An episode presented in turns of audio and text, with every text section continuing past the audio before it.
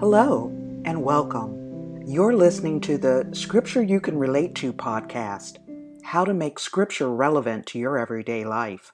If this is your first time listening, then thanks for coming.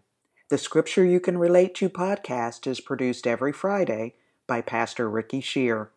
For your convenience, you can download the show notes at www.scriptureyoucanrelate2.com.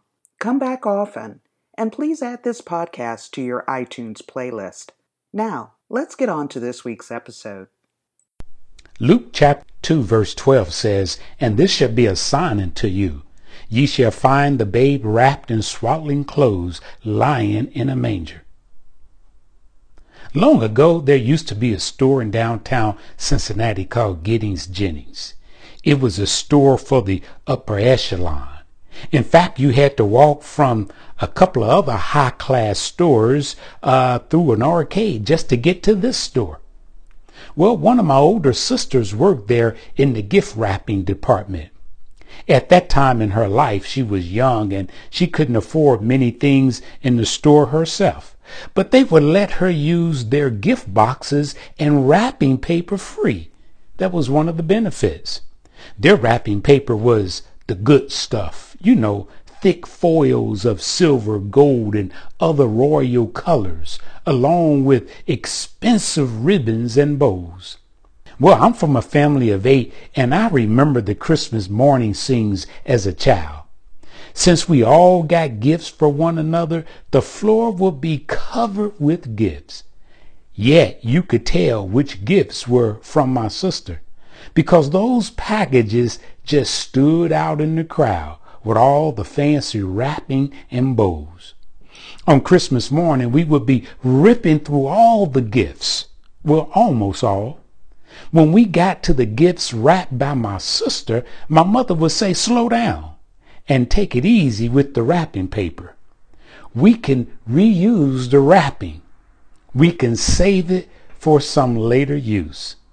Well, I say all of that to say that as we celebrate the birth of Christ, let us be reminded that it would not be the last time that Jesus would be wrapped in tender love and care. It wouldn't be Joseph of Bethlehem, but Joseph of Arimathea, who took the body of Jesus from the cross. So as we celebrate the wonders of the crib, let us not forget the work of the cross. For it is his work at the cross that makes the gift complete. And you can receive this gift by simply believing the report. What is the report?